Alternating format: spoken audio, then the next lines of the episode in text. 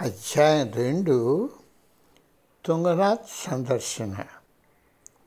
రెండు వేల పద్నాలుగులో మరలా తుంగనాథ్ వెళ్ళాలని నిశ్చయించాను.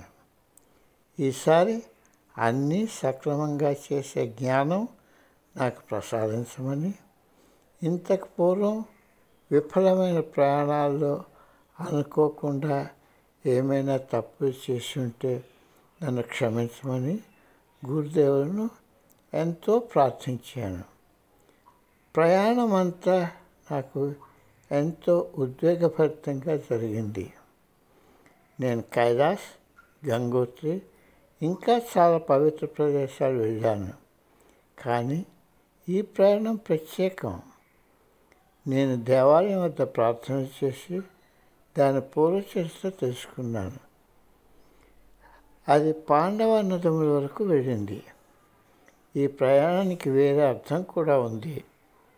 గురుదేవుడు నాకు ఇచ్చిన ఆదేశాలు ఏమిటో తెలుసుకోవడానికి నాకు ఇంకొక అవకాశం వచ్చింది. పట్టుదలతో కొనసాగించిన ప్రయత్నాలు ఫలించాయి. అన్నిటికన్నా ముఖ్యంగా జరిగిన కొన్ని సంఘటనలు సాంప్రదాయం సంపూర్ణంగా శక్తివంతంగా కొనసాగుతుందని ఎటువంటి అనుమానం లేకుండా రుజువు చేశాయి.